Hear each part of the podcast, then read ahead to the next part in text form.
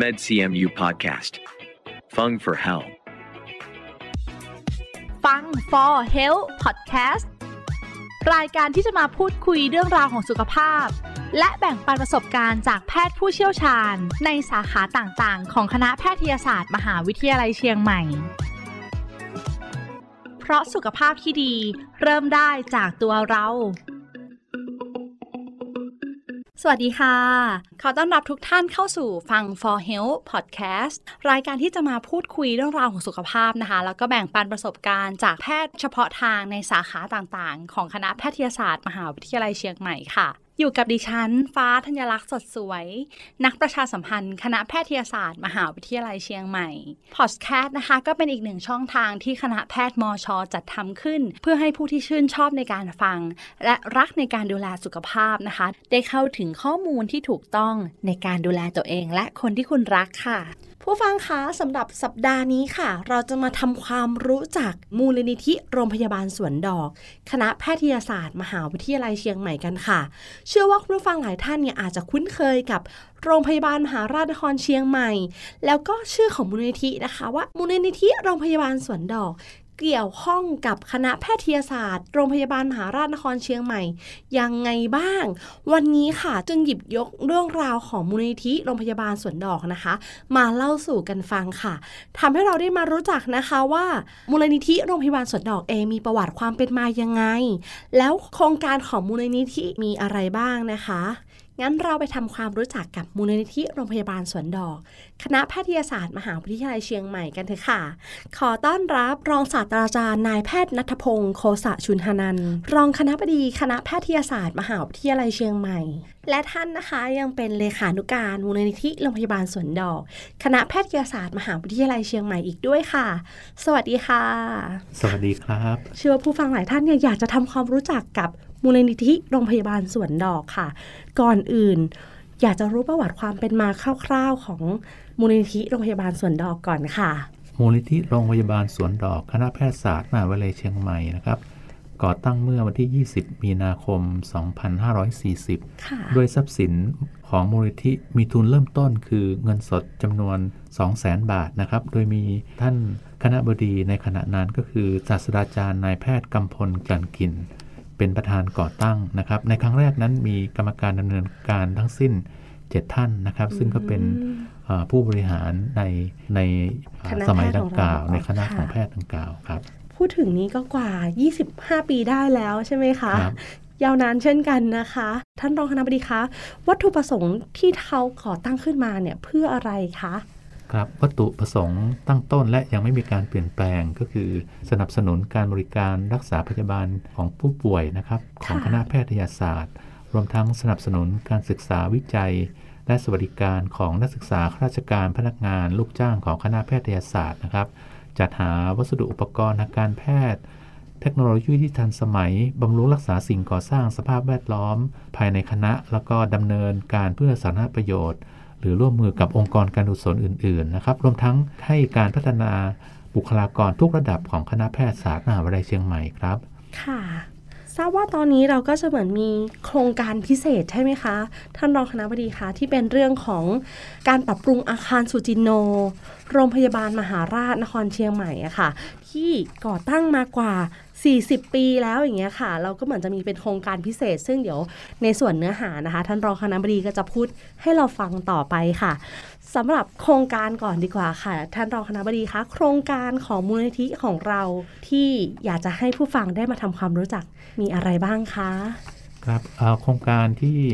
สำคัญที่มูลที่ได้ดำเนินการนะครับอานอกเหนือจากโครงการสุจินโน ซึ่งค่ะเราจะได้อ่าพูดคุยกันต่อไปนะครับ ก็คือโครงการโรงพยาบาลสงฆ์นะครับ ซึ่งเป็นโรงพยาบาลสงฆ์แห่งโรงพยาบาลมหาราชนครเชียงใหม่นะครับค่ะซึ่งเป็นโรงพยาบาลทั่วไปที่ดูแลผู้ป่วยสงอาพาธทั่วภาคเหนือเลยนะครับอืมมีทั้งอ่า ห้อง ICU ค่ะห้องตรวจผู้ป่วยนอกนะครับ แล้วก็ห้องพิเศษรวมทั้งถึงห้องรวมนะครับ แล้วก็ตรวจรักษา มีเครื่องเอ็กซเรย์ห้องยานะครับ โดยที่พระภิกษุสงฆ์เนี่ยสามารถมารับบริการโดยไม่ไม่เสียค่าใช้จ่ายนะครับค่ะแล้วก็โดยที่ไม่ต้องไปปะปนกับฆราวาสนะครับครับอืมก็จะเป็นในส่วนของโรงพยาบาลสงฆ์แห่งโรงพยาบาลมหาราชนครเชียงใหม่นะคะ นอกจากนี้นะครับก็จะมีโครงการเพื่อผู้ป่วยยากไร้นะครับ เนื่องจากว่าโรงพยาบาลมหาราชนครเชียงใหม่ก็ได้รับผู้ป่วยจาก 17 จังหวัดภาคเหนือนะครับ แล้วก็มีผู้ป่วยบางส่วนนั้นน่ะอาจจะไม่มีสิทธิ์ติดตัว หรือว่าได้รับการรักษาบางอย่างที่เกินสิทธิ์นะครับค่ะไม่สามารถเข้าถึงได้ ทางโรงพยาบาลก็ได้มีกองทุนสำหรับช่วยเหลือผู้ป่วยยากไร้นะคค่ะรับ ที่จะอ่าครอบคลุมในส่วนนี้นะครับ ซึ่งในแต่ละปีเนี่ยโรงพยาบาลก็ใช้งบประมาณมากกว่าร้อยล้านบาทนะครับโอ้โหในผู้ป่วยส่วนนี้นะครับ แล้วก็ค่ะเงิน ในส่วนนี้เนี่ยทางมูลนิธิก็ได้ช่วยเหลือผู้ป่วยยากไร้กว่าประมาณ 40 ล้านบาทต่อปีนะครับ โอ้โหครับเป็นจำนวนไม่น้อยเลยนะคะครับอ่าเราจะมีโครงการแรกก่อนที่โรงพยาบาลส่งไปแล้วนะคะ จากนั้นเป็นโครงการช่วยเหลือผู้ป่วยยากไร้ค่ะ ยังมีครับอะไรอีกบ้างคะ ท่านรองคณะบดีนอกคะจากนี้ก็มีโครงการดูแลผู้ป่วย ประคับประคองระยะท้ายนะครับ ซึ่งก็ประกอบไปด้วยหอผู้ป่วยระยะท้าย แล้วก็ผู้ป่วยที่ต้องได้รับการประสานงานดูแลอะแบบไร้รอยต่อนะครับค่ะจากโรงพยาบาลไปอยู่ที่บ้านนะครับ ตลอดจนหาธนาคารอุปกรณ์ทางการแพทย์นะครับ เพื่อดูแลผู้ป่วยระยะท้ายที่บ้าน จำนวนนี้เนี่ยทางโรงพยาบาลเนี่ยมีผู้ป่วยที่ประคับประคองที่จำเป็นต้องรับการดูแลอยู่ถึงประมาณปีละ 20,000ถึง30,000 คนนะครับโอ้โหในจำนวนดังกล่าวเนี่ยก็มีผู้ป่วยในระยะท้ายอยู่ถึงร้อยละ 10 ถึงร้อยละ 20 นะครับ ค่ะโอ้ค่อนข้างจะมีหลากหลายโครงการนะคะ จากนั้นมีอะไรอีกคะ ท่านรองคณะบดีคะครับ ในตอนนี้ก็โครงการดูแลศูนย์ผู้สูงอายุนะครับค่ะซึ่งตอนนี้เนี่ย อาอยู่ที่ตำบลท่าใหม่อีกนะครับ ซึ่งโครงการนี้เนี่ยเป็นโครงการดูแลผู้สูงอายุระยะยาวนะครับ ซึ่งเดิมทางมูลนิธิได้รับบริจาคพื้นที่จากมูลนิธิฟ้าใสนะครับอ่าบริจาคที่ดิน 8 ไร่ แล้วก็อ่าได้มีการซื้อพื้นที่รวมเพิ่มเป็น 68 ไร่นะครับ แล้วก็มีอาคาร 4 ชั้น 3 อาคารนะครับค่ะซึ่งกำลังอ่าดำเนินการที่ จะจัดหาวัสดุอุปกรณ์ รวมทั้งเจ้าหน้าที่นะครับ ที่จะอ่าเปิดบริการในเร็วๆนี้นะครับ ที่จะช่วยดูแลผู้ป่วยสูงอายุที่อ่าส่วนหนึ่งอาจจะช่วยเหลือตัวเองได้ลดลง ผู้ป่วยค่ะติดเตียงอะไรเงี้ยนะครับอืมครับ ค่ะก็เป็นส่วนหนึ่งที่ทางมูลนิธิโรงพยาบาลสวนดอกเองเนี่ยก็ร่วมจัดโครงการดังกล่าวมานะคะ นอกจากนี้ค่ะท่านรองคณะบดีคะเรายังทราบมาว่าทางมูลนิธิโรงพยาบาลสวนดอก ไม่ได้มีในเรื่องของทุนทรัพย์เท่านั้นนะคะ ยังมีการนำทีมแพทย์อาสาเคลื่อนที่ร่วมกับกลุ่มประชาอาสา ตรงนี้อยากจะให้ท่านรองคณะบดีเล่าให้กับพวกเราฟังหน่อยค่ะครับก็สำหรับออกหน่วยเอ่อแพทย์เคลื่อนที่นั้นค่ะก็อาศัยหลักการที่ว่าเอ่อ บางครั้งเนี่ยผู้ป่วยที่ป่วยเนี่ยอยู่ห่างไกลไม่สามารถเข้าถึงการบริการได้นะครับ ทางมูลที่ก็เลยได้จัดหาแพทย์ไปเพื่อให้บริการผู้ป่วยที่ไม่สามารถเดินทางมาได้ในในเขตชนบทห่างไกลนะครับ ก็ มีโครงการที่ประกอบไปด้วยโครงการหน่วยแพทย์อาสา และพัฒนาคุณภาพชีวิต เพื่อมูลนิธิโครงการหลวงค่ะอ่าโครงการหน่วยแพทย์อาสา สมเด็จพระศรีนครินทราบรมราชชนนี หรือพอสวนะครับ ที่ทางมูลที่ได้ดำเนินการออกหน่วยร่วมนะครับ แล้วก็มีโครงการดูแลสุขภาพภาคภิกษุสามเณรแปดจังหวัดภาคเหนือตอนบนนะครับ นอกจากนี้ก็ยังมีโครงการดูแลสุขภาพเด็กและประชาชนในเขตค่ะพื้นที่อมอมก่อยด้วยนะครับโอ้โหไกลนะคะถึงอมก่อยเลยเหรอคะท่านรองคณะบดีคะครับ ก็ตอนตอนอาไปนั้นน่าจะตั้งต้นไป เพราะว่าเนื่องจากปัญหาฝุ่นควันนะครับ ก็เลยได้มีการออกหน่วยไปที่ที่ตรงอำเภออมก่อยนะครับ ก็คือทางโรงพยาบาลมหาราชนครเชียงใหม่จะมีทีมแพทย์นะคะที่มุ่งมั่นที่จะเดินทางเพื่อเข้าไปหาผู้ป่วยครับ พอรู้ว่าเส้นทางนะคะ ระยะทางไกล และอาจจะมาด้วยความยากลำบากนั่นเองนะคะครับค่ะ นอกจากนี้ค่ะยังมีในส่วนไหนอีกบ้างคะครับแล้วก็ยังมีโครงการบ้านพักญาติผู้ป่วยสวนดอกนะครับ ก็เป็นนโยบายของคณะแพทย์ในการเปิดบ้านพักญาติ เพื่อรองรับผู้ป่วยที่เดินทางมาจากต่างจังหวัดต่างอำเภอ และมีปัญหาเรื่องที่พักที่อาศัยระหว่างเข้าบริการการรักษา ในโรงพยาบาลมหาราชนะครับ โดยเฉพาะอย่างยิ่งญาติที่มีฐานะยากจนไม่มีกำลังทรัพย์ ในการชำระค่าที่พักอาศัยได้ในระหว่างที่มาตรวจรักษานะครับค่ะก็มีอาคารพักญาติผู้ป่วยสวนดอกนะครับ ซึ่งได้เปิดบริการอาอยู่ฝั่งตรงข้ามโรงพยาบาลนะครับ มีจำนวนทั้งสิ้น 200 เตียงนะครับ แล้วก็มีสาธารณูปโภคครบครันนะครับทั้งเรื่องที่นอนแล้วก็บริการน้ำไฟฟ้าแยกห้องชายหญิงนะครับ มีห้องรับประทานอาหารเครื่องซักผ้าหยอดเหรียญแล้วก็มีเจ้าหน้าที่ดูแลความสงบเรียบร้อยตลอด 24 ชั่วโมงนะครับ ค่ะ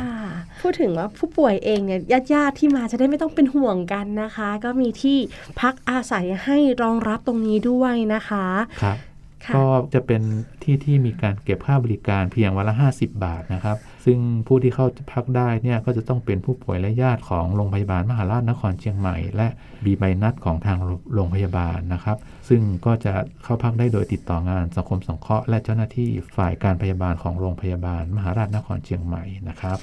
ค่ะ ท่านรองคณะบดีคะมาถึงตรงนี้ค่ะ ทราบว่า